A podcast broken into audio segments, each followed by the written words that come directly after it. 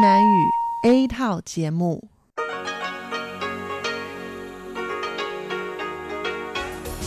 Đây là Đài Phát thanh Quốc tế Đài Loan RTI.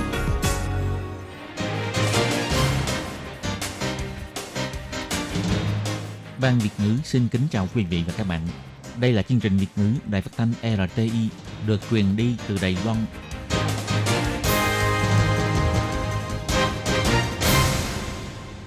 Thiên Nhi xin chào các bạn. Các bạn thân mến, các bạn đang đón nghe chương trình của Ban Việt ngữ Đài Tiếng Nói RTI được truyền thanh từ Đài Loan.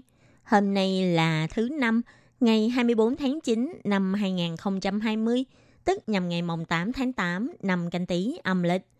Chương trình của ngày hôm nay bao gồm các phần nội dung chính như sau. Mở đầu là phần tin tức thời sự Đài Loan, tiếp đến là chuyên đề tiếng hoa trò mỗi ngày, hải đảo đáng yêu, ca khúc xưa và nay. Mở đầu là phần tin tức thời sự Lầy Loan với các nội dung chính như sau. Tình hình biển Đài Loan ngày càng căng thẳng. Ngày 12 tháng 10, Quỹ ổn định quốc gia sẽ có cuộc họp về việc bình ổn thị trường chứng khoán trước dao động của thị trường Mỹ. Bộ Ngoại giao bày tỏ lời cảm ơn đối với ba nước bàn giao đã lên tiếng ủng hộ Đài Loan trong cuộc họp Liên Hiệp Quốc. Ngoại trưởng Ngô Chiên Nhiếp bày tỏ, hiện tại chưa tìm kiếm phương thức xây dựng quan hệ ngoại giao toàn diện với Mỹ. Viện hành chính bày tỏ không phản đối việc sửa đổi trình tự thành kiểm duyệt đối với lệnh hành chính về hàm lượng chất tạo nạc của thịt heo Mỹ. Bộ Ngoại giao phát hành phim ngắn mừng quốc khánh, đồng tâm hiệp lực, Lầy Loan cùng tiến bước. Được chủ tiệm cho ăn no, hai chị em 10 năm sau quay lại để trả ơn. Và sau đây xin mời các bạn cùng đón nghe phần nội dung chi tiết của bản tin ngày hôm nay. Quan hệ Lài Loan và Mỹ ngày càng có thêm nhiều bước tiến triển. Gần đây, Trung Quốc liên tục có động tĩnh quân sự để đe dọa Đài Loan.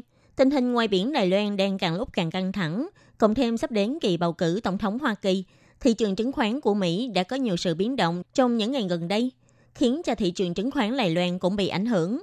Liệu Quỹ ổn định quốc gia có tiếp tục ra tay để ổn định thị trường hay không? Ông Tô Kiến Vinh, Bộ trưởng Tài chính đã bày tỏ trong cuộc họp Viện Hành Chính ngày 24 tháng 9 rằng cổ phiếu Đài Loan những ngày gần đây mỗi lần dao động đều lên xuống hàng trăm điểm. Ngày 12 tháng 10, Ủy ban Quỹ ổn định quốc gia sẽ có cuộc họp dựa trên tình hình thực tế xem xét bước giải quyết tiếp theo. Ông Tô Kiến Vinh nói, theo tình thế quốc tế hiện nay, tình hình dịch bệnh vẫn còn khá nghiêm trọng, nhưng vì Cục Dự trữ Hoa Kỳ vẫn còn nguồn vốn, nên đến bây giờ, Đài Loan trong hai ngày gần đây tuy có rớt giá một ít, nhưng nguồn lực chung vẫn chưa bị ảnh hưởng. Vì tính luôn lượng cổ phiếu giao dịch tại quầy mỗi ngày là khoảng 250 tỷ, nên cơ bản mà nói thì vẫn còn năng động. Ngoài ra là về mặt biểu hiện kinh tế, trong số 4 con rồng nhỏ châu Á hay các nước trên thế giới thì biểu hiện kinh tế của Đài Loan vẫn còn khá ổn. Ngoài ra về việc biên tập viên lâu năm Dan Alexander của tạp chí Forbes Mỹ đã viết trong cuốn sách mới của mình rằng con rể của Tổng thống Donald Trump trong thời gian làm việc trong Nhà Trắng đã vay 50 triệu USD của ngân hàng Megabank Đài Loan, tức khoảng 1,45 tỷ đài tệ.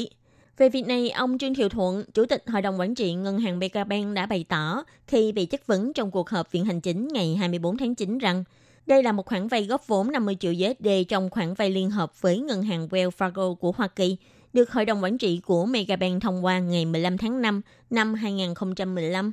Lúc đó, người cần vay vốn là một công ty bất động sản. Sau khi được Megabank tìm hiểu, thì đây là công ty do con rể của Tổng thống Trump sở hữu và đầu tư. Nhưng số cổ phiếu của ông sở hữu trong công ty này là khá ít. Hơn nữa, dự án cho vay này chỉ có thời hạn 3 năm. Hiện tại công ty này đã trả hết khoản vay.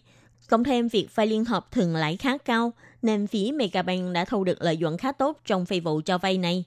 Ông Tô Kiến Vinh còn trả lời báo chí trước cuộc họp rằng đây đơn thuần là khoản vay vốn thương mại.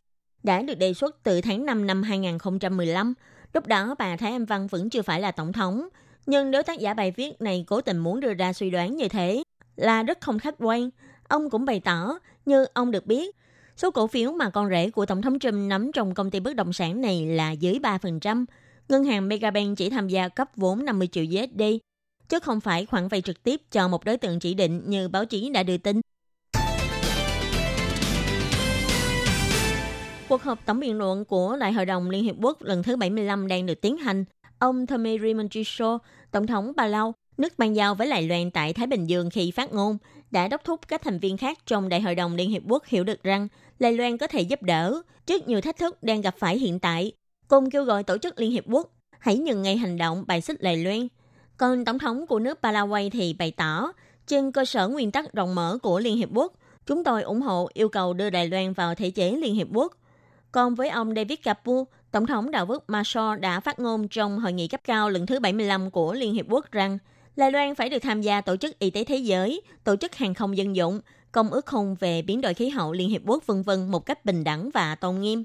Việc Tổng thống của Honduras không có nhắc đến vấn đề Đài Loan trong phát ngôn, bà Âu Giang An, người phát ngôn của Bộ Ngoại giao Đài Loan đã bày tỏ vào ngày 24 tháng 9 rằng tháng 8 năm nay, Honduras đã gửi công hàm đến Tổng thư ký Liên Hiệp Quốc bày tỏ lập trường ủng hộ Đài Loan. Bà Âu Giang An nói, 外交部我们对于友邦呢，他们呃以及理念相近国家，他们是选择用不同的一个方式。 Trước hành động ủng hộ Đài Loan tham gia các tổ chức quốc tế của các quốc gia ban giao và quốc gia có cùng chung lý tưởng bằng các hình thức khác nhau, Bộ Ngoại giao đều bày tỏ hoan nghênh và cảm ơn. Tình hữu nghị giữa Đài Loan và Honduras là rất kiên định hữu hảo. Hai bên vẫn thường xuyên giúp đỡ nhau trong các lĩnh vực khác nhau. Chúng tôi đều có sự hợp tác mật thiết và hỗ trợ cho nhau. Ngày 20 tháng 9, Ngoại trưởng Ngô Chiêu Nhiếp của Lầy Loan đã trả lời phỏng vấn của Đài Phát thanh Công cộng Toàn quốc Hoa Kỳ qua mạng. Ngoại trưởng đã bày tỏ, quan hệ Lầy Loan và Mỹ gần đây đã có nhiều tiến triển. Lầy Loan sẽ tiếp tục tăng cường quan hệ song phương về mặt kinh tế, thương mại, chính trị và an ninh. Nhưng hiện tại vẫn chưa cần phải tìm kiếm hướng xây dựng quan hệ ngoại giao toàn diện. Ông Ngô Chiêu Nhiếp bày tỏ, Lầy Loan và Mỹ còn có nhiều dư địa để tìm kiếm phương thức tăng cường quan hệ song phương – Lê Loan vẫn hy vọng có thể phát triển quan hệ hợp tác về mặt kinh tế, thương mại, chính trị, thậm chí là về mặt an ninh với Mỹ. Ông Ngô Chiêu Nhiếp chỉ ra, những mặt này đã có sự tiến triển đáng kể.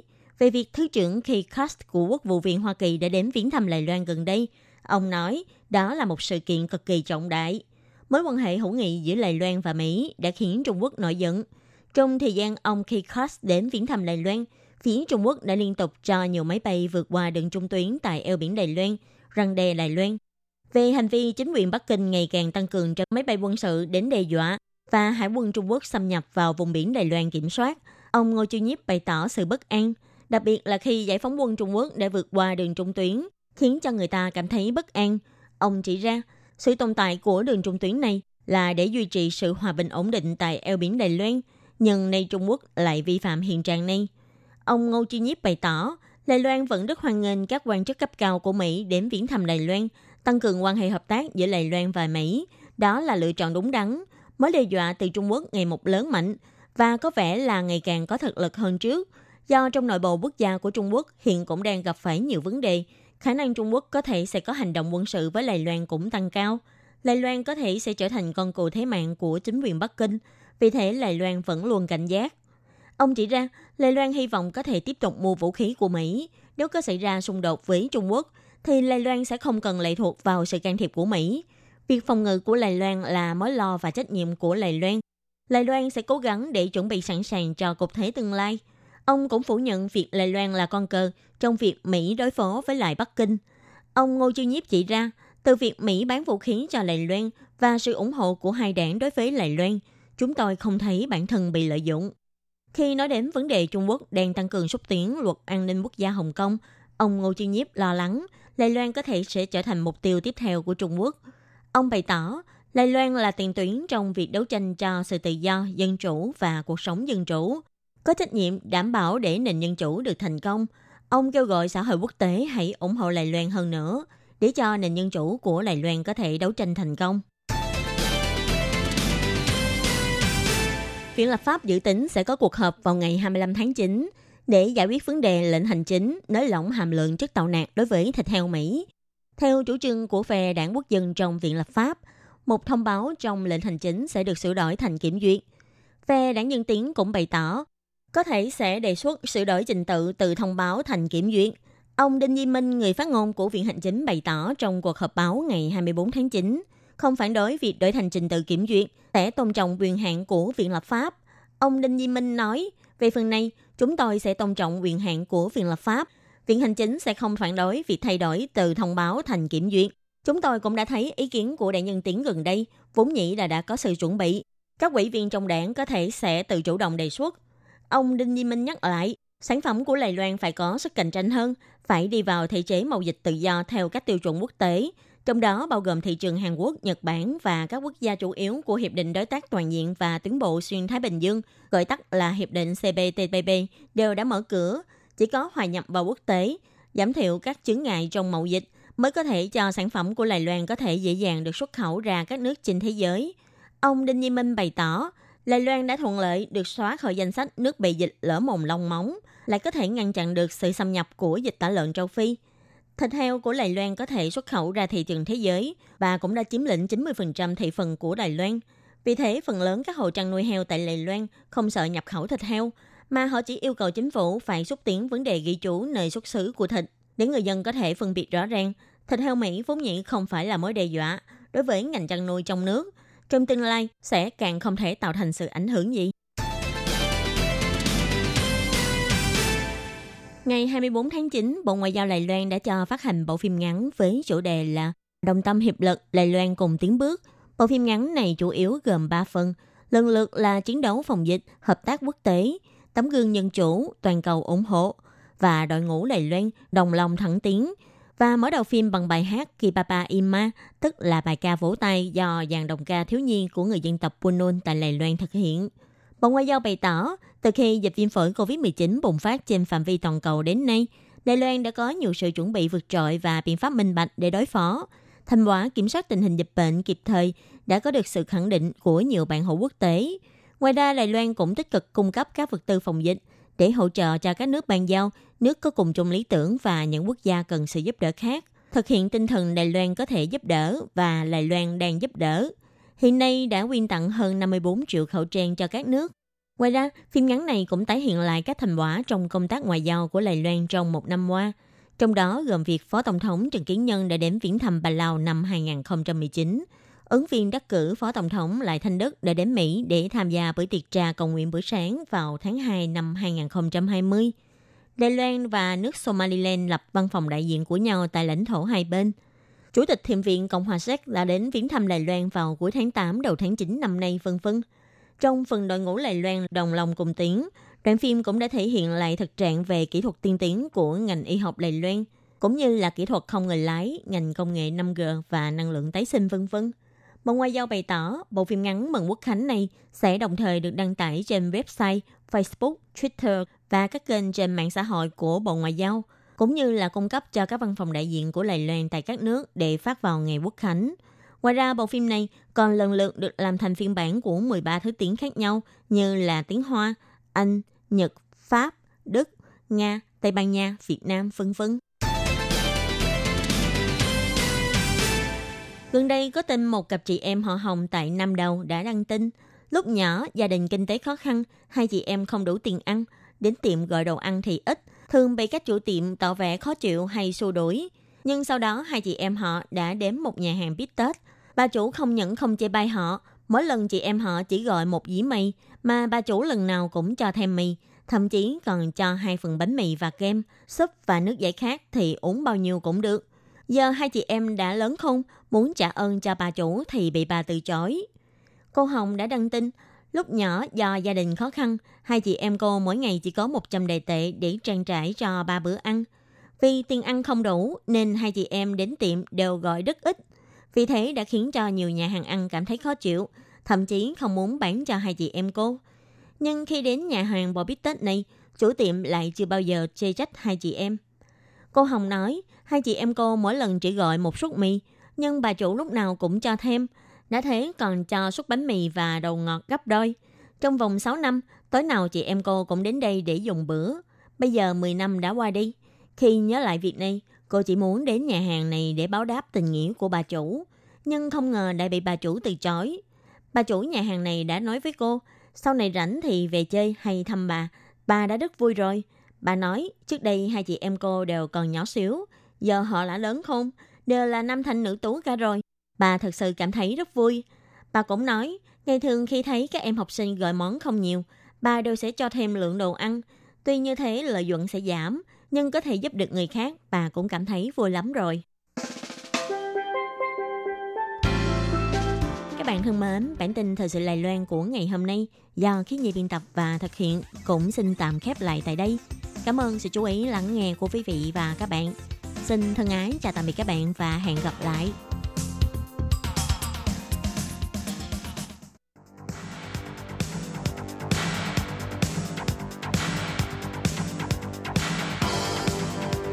Đây là đài phát thanh quốc tế Đài Loan RTI, truyền thanh từ Đài Loan.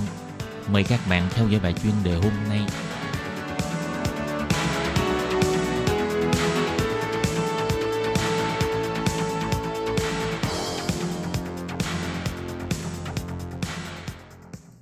Tường Vi xin chào quý vị và các bạn.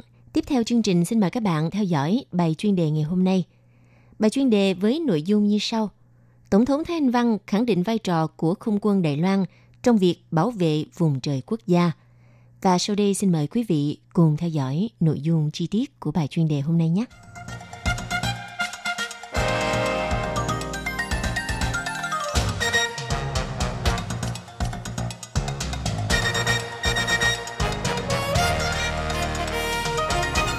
Thưa quý vị, trước thềm Tết Trung Thu sắp đến, vào sáng ngày 22 tháng 9 vừa qua, Tổng thống Thái Anh Văn đã có chuyến thăm Bành Hồ để thăm hỏi lực lượng không quân tại đây, đồng thời cảm ơn các anh chị em chiến sĩ không quân đã kiên trì bám trụ bảo vệ vùng trời Tổ quốc. Đồng thời, Tổng thống Thái Anh Văn nhấn mạnh các sĩ quan binh sĩ quân đội quốc gia Đài Loan hoàn toàn có năng lực và có đủ quyết tâm bảo vệ lãnh thổ đất nước, bảo vệ hòa bình khu vực. Phát biểu tại buổi gặp mặt, Tổng thống đã đặc biệt gửi lời cảm ơn đến các anh chị em đang bảo vệ vùng trời, túc trực làm việc 24 trên 24 để đảm bảo duy trì công tác cất cánh ứng phó ngay lập tức trong vòng 5 phút sau khi có tình huống bất ngờ, nhằm bảo vệ bầu trời và bảo vệ an ninh Tổ quốc Đài Loan. Tổng thống Thái Anh Văn cho biết trước những hành động khiêu khích của máy bay Trung Quốc, trong thời gian gần đây thường bay vòng quanh Đài Loan, phá hoại hòa bình khu vực, nhiệm vụ của các chiến sĩ phòng không ở tuyến đầu trong khu vực Bành Hồ lại càng gian khổ hơn. Tuy nhiên, Tổng thống Thái Anh Văn tin tưởng trước sự luyện tập nghiêm túc hàng ngày hàng đêm, các anh chị em lực lượng không quân nhất định có thể gánh vác được trách nhiệm quan trọng này. Trong chuyến thăm hỏi Tết Trung Thu lần này, Tổng thống Thái Anh Văn cũng đã có cuộc gặp gỡ với các phi công làm nhiệm vụ phòng không, ngồi lắng nghe tình hình đánh chặn và xua đuổi máy bay Trung Quốc trong thời gian vừa qua. Với tư cách là Tổng tư lệnh quân đội, Tổng thống thanh Văn cam đoan với người dân rằng lực lượng sĩ quan và binh sĩ quân đội Đài Loan hoàn toàn có đủ năng lực và có đủ quyết tâm bảo vệ lãnh thổ quốc gia, bảo vệ hòa bình khu vực. Trong thời gian gần đây, máy bay quân sự Trung Quốc đã có nhiều lần quấy rối Đài Loan, nhiều lần vượt qua đường trung tuyến eo biển Đài Loan. Đáp lại lời tuyên bố vào ngày 21 tháng 9 của người phát ngôn Bộ Ngoại giao Trung Quốc, ông Uông Văn Bân rằng Đài Loan là một phần lãnh thổ không thể tách rời của Trung Quốc, không tồn tại cái gọi là đường trung tuyến eo biển Đài Loan – phía Bộ Ngoại giao Đài Loan lập tức biểu thị Trung Hoa Dân Quốc là một quốc gia có chủ quyền. Chính phủ Trung Hoa Dân Quốc thực hiện quyền tài phán hiệu quả và duy nhất trên lãnh thổ Đài Loan. Đây là một sự thật không thể phủ nhận và cũng là hiện trạng của hai bờ eo biển Đài Loan. Đài Loan và Trung Quốc được ngăn cách bởi eo biển Đài Loan, nhưng trong nhiều năm qua, hai bờ eo biển đã ngầm hiểu về đường trung tuyến, biểu tượng cho hiện trạng tránh gây xung đột quân sự và duy trì hòa bình ổn định Phát biểu của Bộ Ngoại giao Trung Quốc tương tự như việc luật an ninh quốc gia phiên bản Hồng Kông đã bị phá hủy chính sách một quốc gia hai chế độ, và nó cũng sẽ phá hủy hiện trạng hai bờ eo biển. Bộ Ngoại giao Trung Hoa Dân Quốc Đài Loan cực lực lên án phát ngôn của Bộ Ngoại giao Trung Quốc, đồng thời yêu cầu Trung Quốc chấm dứt chủ nghĩa bành trướng trắng trợn và quay trở về các tiêu chuẩn quốc tế văn minh.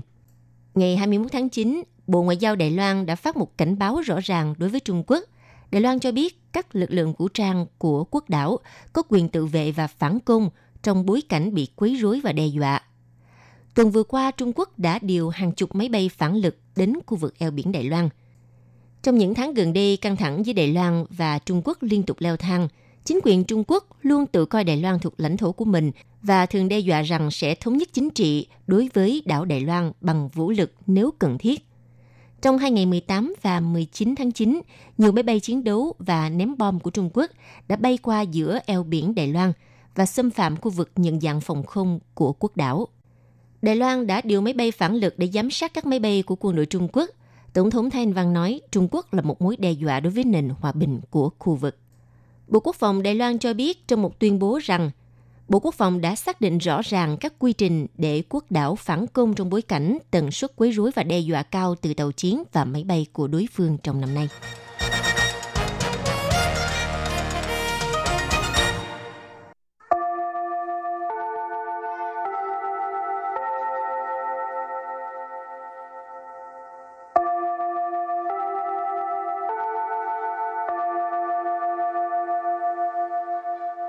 Xin mời quý vị và các bạn đến với chuyên mục Tiếng Hoa cho mỗi ngày do Lệ Phương và Thúy Anh cùng thực hiện.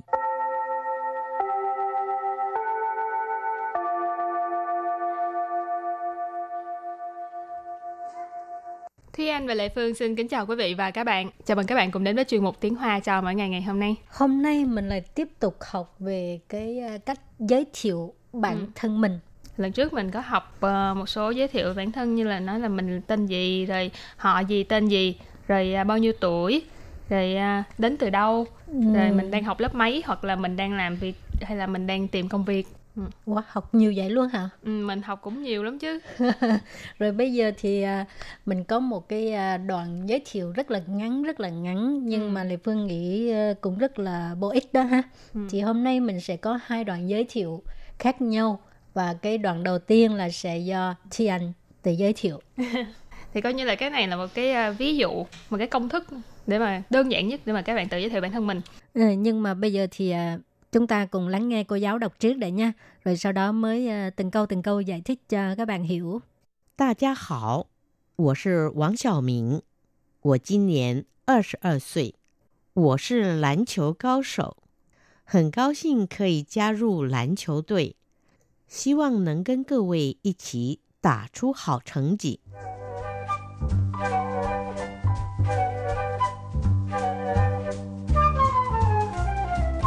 大家好，大家好， Ta gia hảo là chào mọi người. 我是王小明，我是王小明， Tôi là Quảng Xiao Miễn. Quảng Xiao Miễn là tên của cái cậu này. Rồi à, tên là Vương Tiểu Minh. 我今年二十二岁，我今年二十二岁， Tôi 今年22 tuổi. Năm nay tôi 22 tuổi. 今年 là năm nay. 22 tuổi là 22 tuổi. 我是篮球高手，我是篮球高手， Tôi là lãnh chỗ cao sổ. Lãnh chỗ, ở trong một bài trước đây mình cũng có học qua lãnh chỗ là bóng rổ. Rồi cao sổ là, các bạn có thể nghĩ cái từ này từ Hán Việt là nghĩa là cầu thủ. Cho nên à, lãnh chỗ cao sổ là cầu thủ bóng rổ. Tức là Vương Tiểu Minh là một người rất là giỏi bóng rổ. 很高兴可以加入篮球队，很高兴可以加入篮球队。很高兴可以加入篮球队。 很高兴, à, nghe rất là quen đúng không các bạn? Rất là vui. Khở gì là có thể. Gia ru là gia nhập vào. Lãnh chỗ tuệ là đội bóng rổ. 希望能跟各位一起打出好成绩。希望能跟各位一起打出好成绩。 Hy vọng nâng kênh cơ vị ý chỉ đả chu hào成绩. Câu này có nghĩa là hy vọng có thể cùng với mọi người đạt được những thành tích tốt. Ngữ pháp hơi là hơi đảo ngược lại một tí. Hy vọng là hy vọng, nâng ở đây là có thể, kênh là với và cơ vị là ý chỉ là những đồng đội. Ở đây là à, những đồng đội trong lãnh chỗ tuy tức là đội bóng rổ. Ý chỉ là cùng nhau. Tà ở đây là tà chỗ tức là chơi bóng rổ. Hào成绩 uh, 成绩 là thành tích, hào là tốt cho nên hào thành chí là thành tích tốt. Ở đây thì mình cũng có thể dịch là, là đạt được nhiều thành tích tốt. Rồi thì đó là một cái mẫu đối thoại rất là ngắn ha.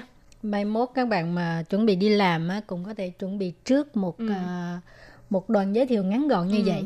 Và cái à, chủ yếu là phải nói về cái điểm mạnh của mình. Ừ. Ờ, Phải giới thiệu điểm mạnh của mình cho người ta dụ ấn tượng. Có ấn tượng ha.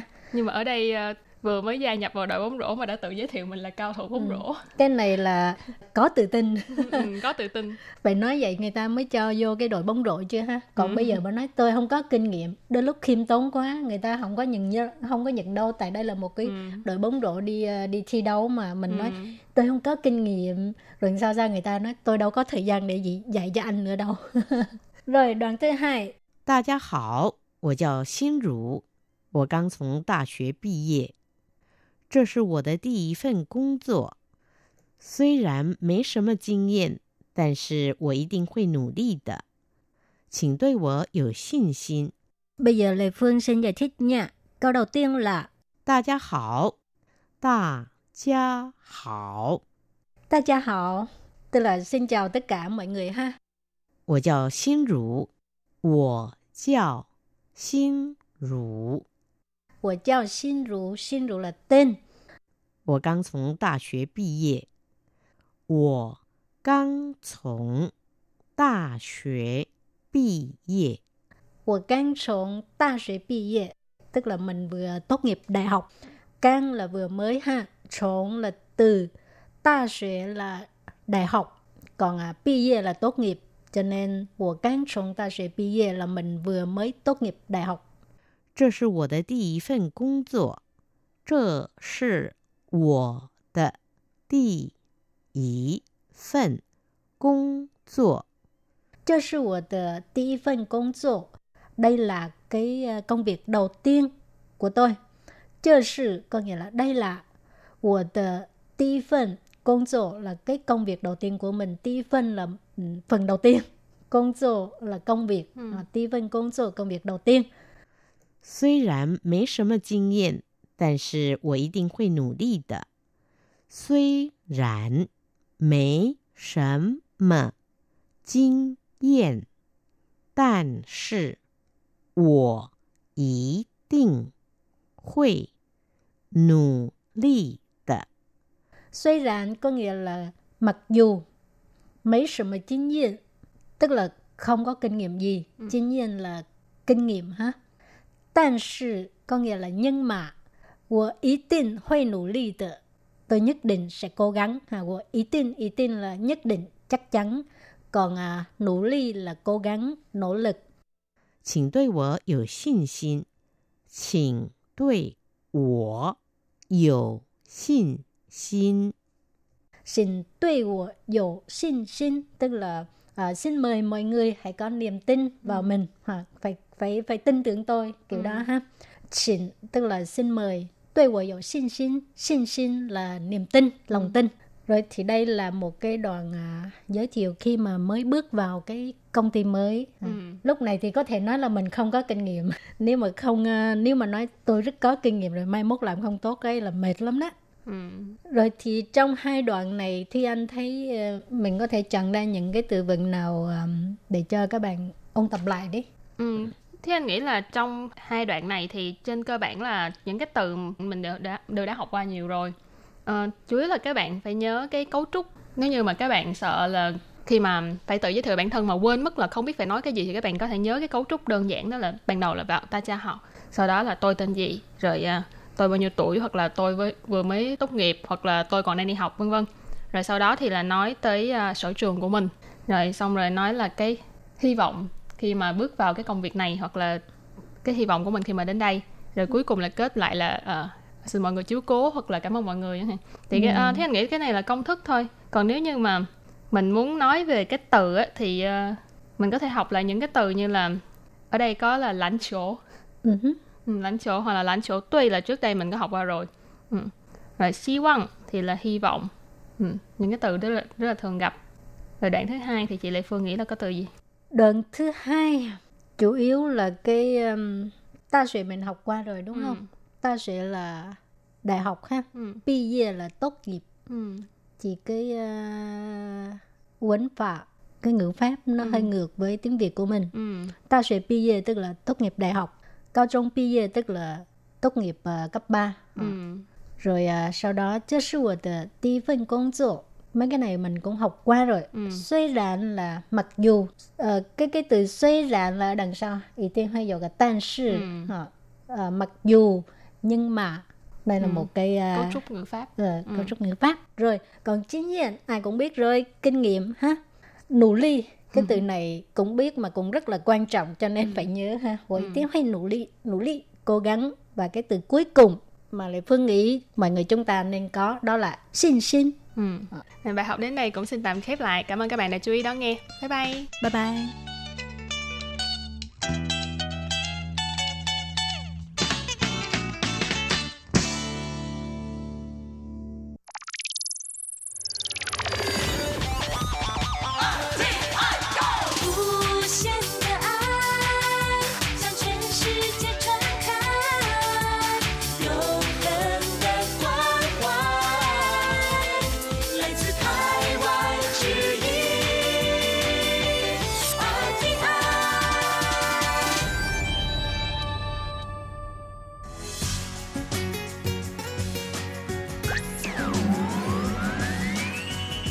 Đang đón nghe chương trình Việt ngữ Đài RTI truyền thanh từ Đài Loan.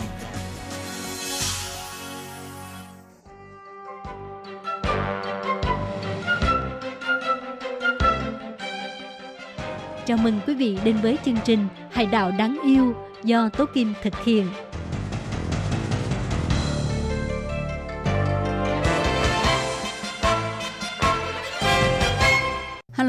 Kim xin kính chào các bạn. Hoan nghênh các bạn đã đến với chương mục Hải đảo đáng yêu ngày hôm nay. Các bạn thân mến, thì ờ, trong chương mục Hải đảo đáng yêu hôm nay, tôi Kim xin giới thiệu với các bạn về chùa Bắc Cảng Triều Thiên Cung, Bể Càng Chảo Thiên Cung. Và sau đây, tôi Kim xin mời các bạn cùng đón nghe nội dung chi tiết của chương mục Hải đảo đáng yêu ngày hôm nay nhé.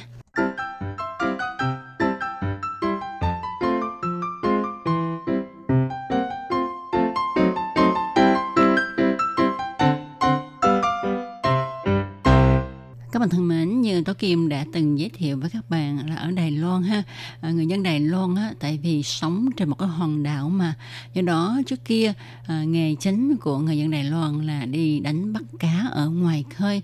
Mà khi mà đi đánh bắt cá ở ngoài khơi thì thường hay gặp phong ba bão tố và mỗi lần mà gặp phong ba bão tố thì có bà mẹ tổ hiện ra để mà giúp đỡ bảo hộ cho người dân an toàn vào đến bờ. Do đó, người dân Đài Loan rất là tín ngưỡng, tin tưởng và tôn sùng bà mẹ tổ. Cho nên á, khi mà các bạn có dịp đến Đài Loan thì đi đến đâu trên khắp Đài Loan, chúng ta đều thấy những cái ngôi chùa thờ bà mẹ tổ, còn gọi là bà Thiên Hậu. Thì hôm nay tôi Kim xin giới thiệu với các bạn về một ngôi chùa thờ bà Thiên Hậu rất là nổi tiếng ở Đài Loan. Đó là Bắc Cảng Chùa Thiên Cung, Bảy Cảng Thiên Hồ Cung. Thì ngôi chùa này là ở Bắc Cảng ha là 北 Cảng thì à, về lịch sử của ngôi chùa Bắc Cảng Chùa Thiên Cung đó là vào năm 1694 lúc đó là thời kỳ vua Khang Hy năm thứ 33 thì à, thủ bích thiền sư đã thỉnh tượng ba mẹ tổ từ triều thiên cát ở Mi Châu, Phúc Kiến sang Đài Loan để thờ. Và chùa này được gọi là chùa Thiên Phi. Đến đời vua Ung Chính thì chùa được xây dựng lại và đổi tên là Bổn Cảng Thiên Hậu Cung. Và sau cùng để kỷ niệm chùa được phân linh từ chùa Triều Thiên Cát ở Mi Châu nên đổi tên thành Triều Thiên Cung cho đến nay. Và vì chùa này ở khu Bắc Cảng cho nên mới có tên gọi là Bắc Cảng Triều Thiên Cung, 北 Cảng Cháu Thiên Cung. Thì như vậy, nếu mà chúng ta nghe có người gọi ngôi chùa này là chùa Thiên Phi hay là Bổn Cảng Thiên Hậu Cung, thì chúng ta cũng biết là họ đang nói về Bắc Cảng Triều Thiên Cung hiện nay ở Đài Loan ha. Vậy là ngôi chùa này được xây dựng khá lâu rồi ha và cũng là một ngôi chùa rất là cổ kính ở Đài Loan. À, và một ngôi chùa cổ kính thì chúng ta biết là xây dựng nó theo cái phong cách xưa thôi ha. Thì gồm có chánh điện, trung điện và hậu điện để mà thờ những cái vị thần thánh mà người dân ở đây tôn sùng. Vậy chứ tôi Kim xin đố các bạn nha, à, chùa này thờ vị thần thánh nào là chính ạ? À? Vâng, đúng rồi các bạn à, à, các bạn đã đáp đúng ha, đó là bà mẹ tổ tức là bà Thiên Hậu ha. Thì ở chính điện á à, còn được gọi là điện Thánh Mẫu, thờ bà mẹ tổ. Ở trung điện thì chúng ta sẽ thấy là chính giữa thờ Quan thế âm Bồ Tát, rồi thập bát La Hán. Phía đông thì thờ Tam Đại Đế, Văn Xương Đại Đế, rồi khi mà chúng ta đi đến hậu điện thì ở hậu điện này á, người ta sẽ thờ cha mẹ của bà mẹ tổ tức là bà thiên hậu. Rồi ngoài ra còn thờ bà mẹ xanh, thổ địa vân vân. Thì với cái bài trí, cái vị trí thờ các vị thần thánh thì chúng ta cũng biết được là tín ngưỡng của người dân ở đây như thế nào ha. Vị thần thánh nào chiếm một cái vị trí quan trọng nhất trong lòng của người dân nơi đây thì qua đây chúng ta cũng thấy được là người dân ở đây người ta uh, tôn sùng bà mẹ tổ nhất ha. Sau đó thì vẫn không quên hoàng thêm bồ tát. Tại vì vị phật này là vị phật truyền cứu thế phổ độ chúng sanh khi mà chúng sanh gặp nạn. Ngoài ra thì còn có tập bát la hán rồi văn xương đại đế. Các bạn biết văn xương đại đế uh, theo cái tính ngưỡng của người đài loan thì văn xương đại đế là chuyên về đường học hành thi cử ha. Cho nên học trò muốn thi cử thì đâu đậu đó thì có thể đến đây để mà cầu xin. Các bạn có biết không tại bắc cảng triều thiên cung ha thì ở đây á có ba cái báu vật.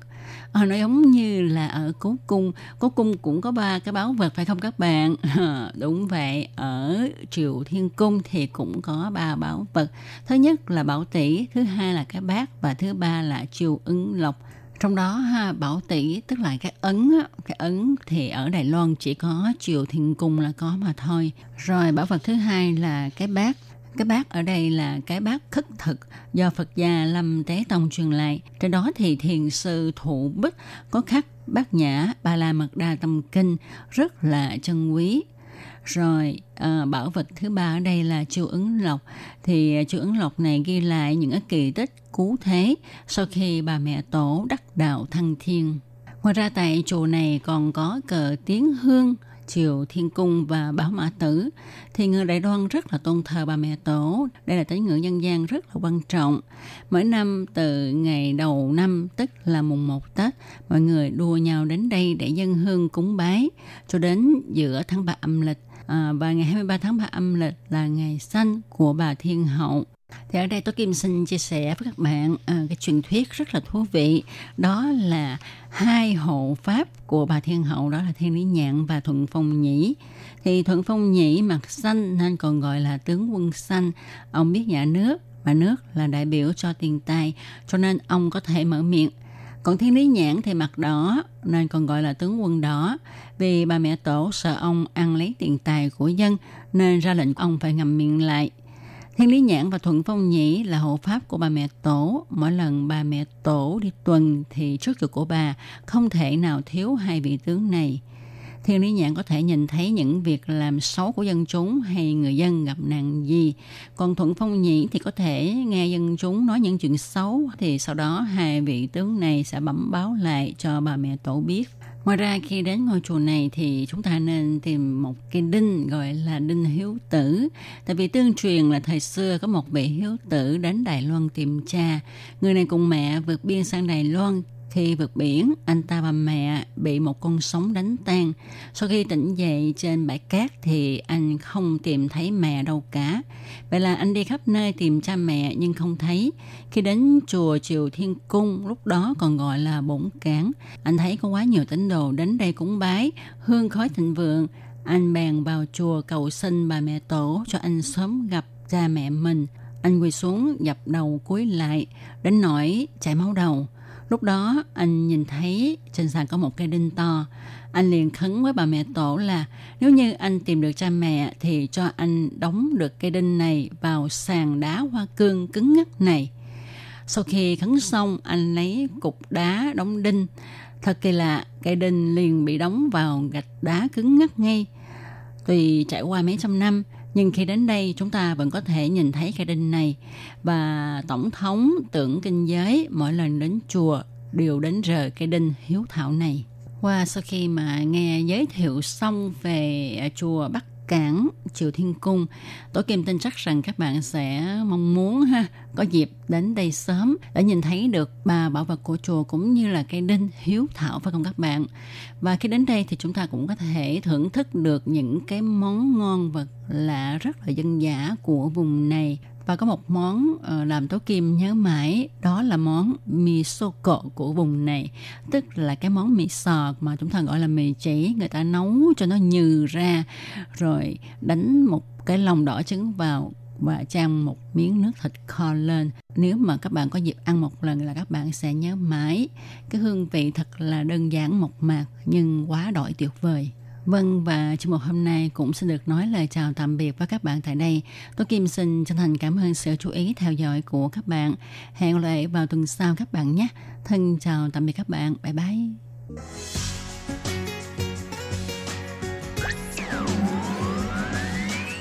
Quý vị đang đón nghe chương trình Việt ngữ Đài RTI truyền thanh từ Đài Loan.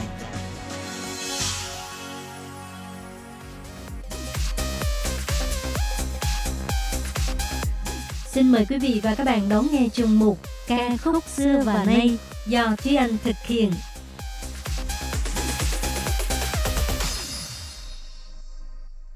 Thúy Anh xin kính chào quý vị và các bạn. Chào mừng các bạn cùng đến với chuyên mục ca khúc xưa và nay của tuần này. Các bạn thân mến, thứ năm tuần sau, tức là ngày 1 tháng 10, là Tết Trung Thu rồi đó. Mà nói tới Trung Thu thì phải nói tới đoàn viên và mặt trăng. Trong thơ ca của Trung Hoa thời xưa, tác phẩm nổi tiếng nhất về ngày lễ Trung Thu phải nói đến bài là Sủy Tiêu Cơ Thổ của nhà thơ Tô Thức, Xu Shi. Nhà thơ Tô Thức là một văn sĩ nổi tiếng của thời nhà Tống ở Trung Quốc. Tết Trung Thu năm Hy Ninh thứ 9 đời Tống Thần Tông, tức năm 1076. Khi ấy thì Tô Thức đang giữ chức quan tại Mật Châu. Ông và người em trai của mình là Tô Triệt đã 4 năm không gặp nhau. Cho nên vào đêm Trung Thu, Tô Thức đã uống rượu đến sáng. Trong lúc nhớ đến người em Tô Triệt của mình thì đã làm bài từ này. Mặc dù thời điểm đó Tô Thức đang trong giai đoạn quan trường thất ý, nhưng trong tác phẩm này thì nhà thơ không hề kể về nỗi buồn thê lương trong chốn quan trường, mà bày tỏ chỉ cần mọi người sống khỏe mạnh, dù cho cách xa ngàn dặm, nhưng vẫn sống dưới cùng một ánh trăng kia là đủ. Nội dung tác phẩm không chỉ thể hiện thái độ sống lạc quan, mà còn mượn hình ảnh trăng để nói lên những nỗi niềm nhớ thương trong lòng, rất phù hợp với không khí của ngày Trung Thu. Trên mạng cũng có rất nhiều bài phân tích rất hay về nội dung và ý nghĩa của tác phẩm này. Các bạn có thể lên tra cứu và tìm hiểu thêm. Ở đây thì Thúy Anh xin nói đại khái nghĩa của tác phẩm. Ở phần thứ nhất thì tác phẩm chủ yếu nói về trăng, và phần thứ hai là nói về tình cảm với người ở phương xa. Tác giả viết, nâng ly rượu lên hỏi, trăng có tự bao giờ? Không biết rằng cung điện thần tiên kia bây giờ đang là ngày tháng năm nào. Ta muốn mượn gió để trở về trời cao, nhưng lại sợ ở nơi cung trăng lộng lẫy ấy quá lạnh lẽo. Đứng lên múa dưới bóng trăng, ở đâu bằng được nhân gian này. Ánh trăng soi vào gác đỏ, luồn qua cửa sổ hoa, rồi lên người mất ngủ. Trăng có giận hờn gì với người mà sao cứ tròn vào lúc ly biệt. Đời người có lúc buồn vui tan hợp, trăng có lúc tròn khuyết sáng tối. Những việc này từ xa xưa vốn đã khó mà vẹn toàn. Chỉ hy vọng người mà ta mong nhớ có thể khỏe mạnh trường thọ. Cho dù cách xa muôn trùng, nhưng vẫn có thể cùng chia sẻ ánh trăng tròn tuyệt đẹp đêm nay. Sủy theo Cơ Thụ, tên Thái Việt là Thủy Điệu Ca Đầu, là một tác phẩm tiêu biểu của nhà thơ Tô Thức và cũng là một trong những tác phẩm văn học có giá trị văn học và nhân văn cao của Trung Quốc. Và đương nhiên ở thời hiện đại cũng có rất nhiều tác phẩm nghệ thuật đều lấy cảm hứng từ bài từ này. Điển hình nhất là bài hát Chỉ mong người dài lâu, Tan Duyên Rịnh sẵn Chiều với giọng ca của thiên hậu Đặng Lệ Quân. Đây là một bài hát kinh điển trong làng nhạc hoa ngữ. Thậm chí rất nhiều người khi học tiếng Hoa đều sẽ học bài hát này. Phần ca từ của bài Tan Duyên Rịnh sẵn Chiều cải biên từ tác phẩm Thủy Điệu Ca Đầu, sáng tác và phát hành vào năm 1983 và thu vào trong album Tan Tan Vô Chuyện của ca sĩ Đặng Lệ Quân. Album này đồng thời còn là một sản phẩm âm nhạc kinh điển trong thời kỳ hoàng kim của cố nghệ sĩ Đặng Lệ Quân – Khác với những album khác, trong album Tan Tan Vô Chuyện này có 12 bài hát, đều là những danh tác từ thời Tống, là những tác phẩm văn học trường tồn với lịch sử, được phổ thêm phần âm nhạc hiện đại, kết hợp với giọng hát ấm áp của ca sĩ Đặng Lệ Quân. Chắc hẳn những ai từng nghe qua được phải ấn tượng sâu sắc. Bài hát Tan Duyên Rện Chẳng Chộ đến nay đã gần 40 năm. Thế nhưng tác phẩm này vẫn nhận được sự yêu thích của rất nhiều người, bất kể là già trẻ lớn bé. Và sau Đặng Lệ Quân thì rất nhiều ca sĩ cũng đã từng hát hoặc là trình diễn lại bài hát này trong album riêng hoặc là trên những sân khấu âm nhạc khác nhau. Thế nhưng phiên bản của cố nghệ sĩ Đặng Lệ Quân thì đương nhiên vẫn luôn là một tượng đài vững chắc, sống mãi trong lòng người hâm mộ. Sau đây thì chúng ta hãy cùng lắng nghe bài hát Tan Duyên Rỉnh Sáng Chỗ qua giọng hát của ca sĩ Đặng Lệ Quân.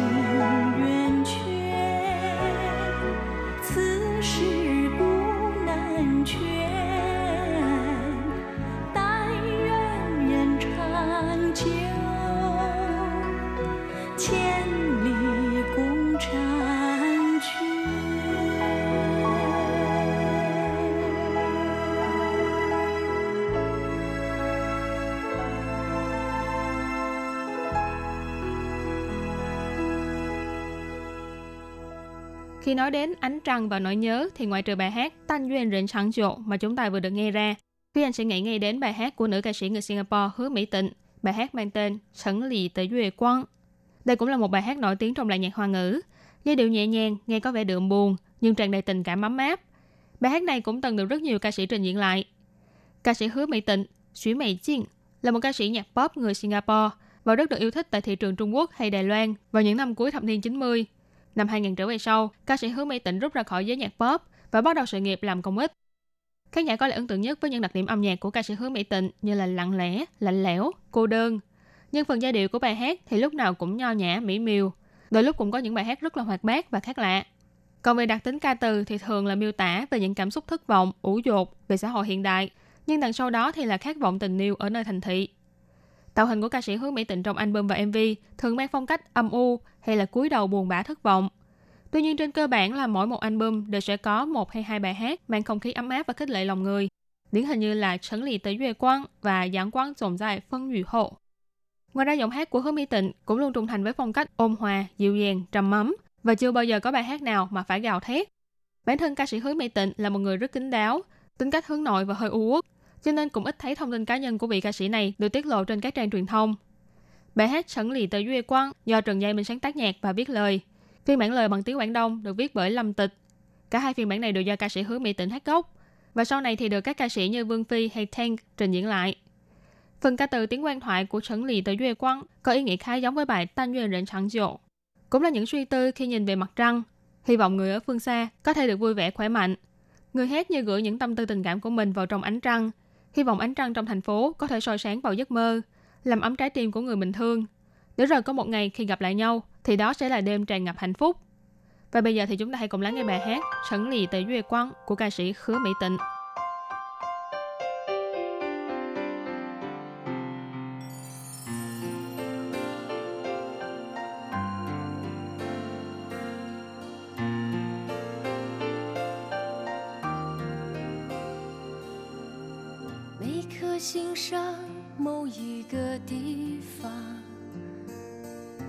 有个记忆会不散。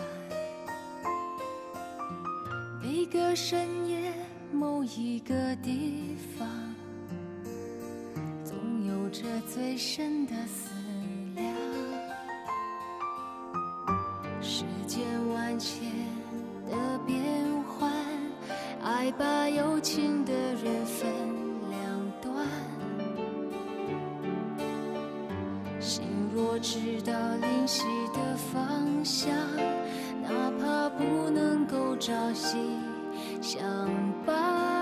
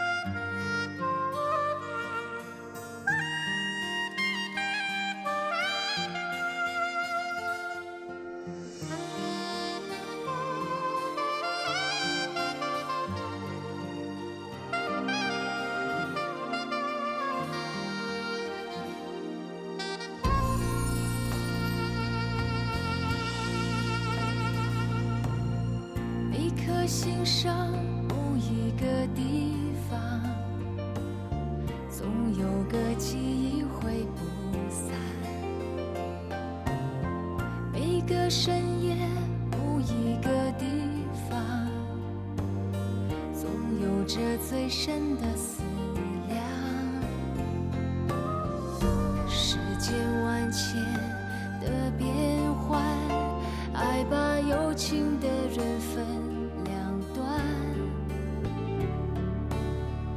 心若知道灵犀的方向，哪怕不能够朝夕相伴。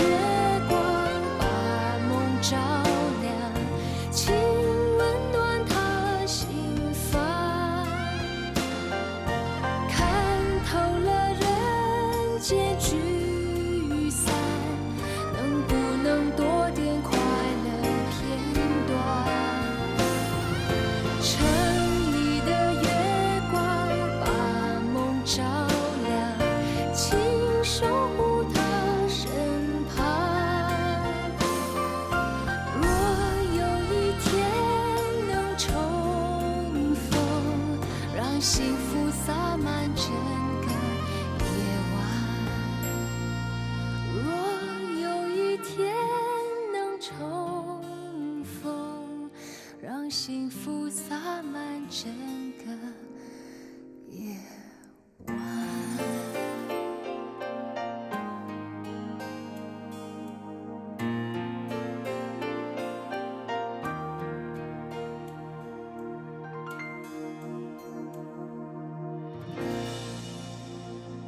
Khi nói Yue Liang thì chắc chắn có rất nhiều bạn sẽ nghĩ ngay đến bài hát Yue Liang đại biểu của tờ xin.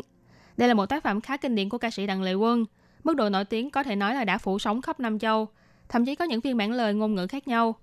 Tuy nhiên thì bài hát cuối cùng của ngày hôm nay, chúng ta sẽ không nghe bài hát này qua phần trình bày của ca sĩ Đặng Lệ Quân, mà là qua giọng hát của một nam ca sĩ trẻ người Hồng Kông Lưu Vĩ Đức và hát đôi với nữ ca sĩ Đới Ái Linh. Ca sĩ Lưu Vĩ Đức sinh ra ở Hồng Kông. Năm 9 tuổi thì anh theo bố mẹ sang Mỹ định cư. Năm 20 tuổi giành chiến thắng trong kỳ thi hát tiếng Hoa tại khu vực vịnh San Francisco. Sau khi tốt nghiệp đại học, anh quay trở lại Hồng Kông. Năm 2004 thì đến Đài Loan để phát triển sự nghiệp ca hát. Trải qua nhiều năm cố gắng và kiên trì, năm 2014 anh ra mắt album cá nhân đầu tiên mang tên Victor Liễu Quỳ Tợ và đánh dấu sân khấu của riêng mình. Trong album này là những tác phẩm do chính anh sáng tác trong suốt một thời gian dài, là những tác phẩm tiêu biểu nhất trong số hơn 30 đứa con tinh thần của Lưu Vĩ Đức. Chúng thể hiện tài hoa âm nhạc của vị ca sĩ trẻ này, từ viết lời, phối nhạc, biên soạn nhạc, hòa thanh, sản xuất album vân vân. Mỗi một công đoạn, Lưu Vĩ Đức đều đích thân tham gia thực hiện. Chỉ với 10 bài hát, nhưng người nghe sẽ phải bất ngờ với phong cách đa dạng, biến hóa không ngừng. Từ pop rock, R&B, country cho đến funky hay jazz vân vân. Cả một album như là sân chơi thú vị và không có giới hạn. Ca sĩ Lưu Vĩ Đức cho biết, để có thể ra mắt album cá nhân độc đáo này là nhờ có những tháng ngày tôi luyện kỹ năng sáng tác ở sau cánh gà. Trước đó, Lưu Vĩ Đức đã sáng tác bài hát cho nhiều ca sĩ như Ngô Kiến Hào, Đới Ái Linh, Kimberly, Coco Lee, JPM vân vân. Có cơ hội để thử thách với nhiều thể loại nhạc khác nhau và tích lũy rất nhiều kinh nghiệm quý báu. Tuy nhiên nếu các bạn đọc danh sách bài hát trong album của Lưu Vĩ Đức thì sẽ phát hiện ngay tên bài hát vô cùng quen thuộc, Yue Liang tài biểu Wo Tờ Xiên. Đây là bài hát duy nhất trong album không phải do Lưu Vĩ Đức sáng tác gốc. Mặc dù vậy, nhưng ca sĩ Lưu Vĩ Đức cũng đã thả sức chơi nhạc khi kết hợp hai bài hát kinh điển trong làng nhạc Hoa ngữ và Anh ngữ. Đó là bài Duy Lan tài Biểu Wo Tờ Xiên và bài Twelve of Never, mang lại hơi thở mới cho hai tác phẩm mang tính tượng đài này. Và cũng với giai điệu da diết và tình cảm nồng mắm chân thành, Ánh trăng nói hộ lòng tôi phiên bản của Lưu Vĩ Đức và Đới Ái Linh chắc chắn sẽ khiến cho bạn phải yêu thích. Bài hát này cũng sẽ khép lại chuyên mục ca khúc xưa và nay của chúng ta ngày hôm nay. Cảm ơn sự chú ý lắng nghe của quý vị và các bạn. Thân ái chào tạm biệt và hẹn gặp lại các bạn trong chuyên mục của tuần sau cũng vào giờ này. Bye bye!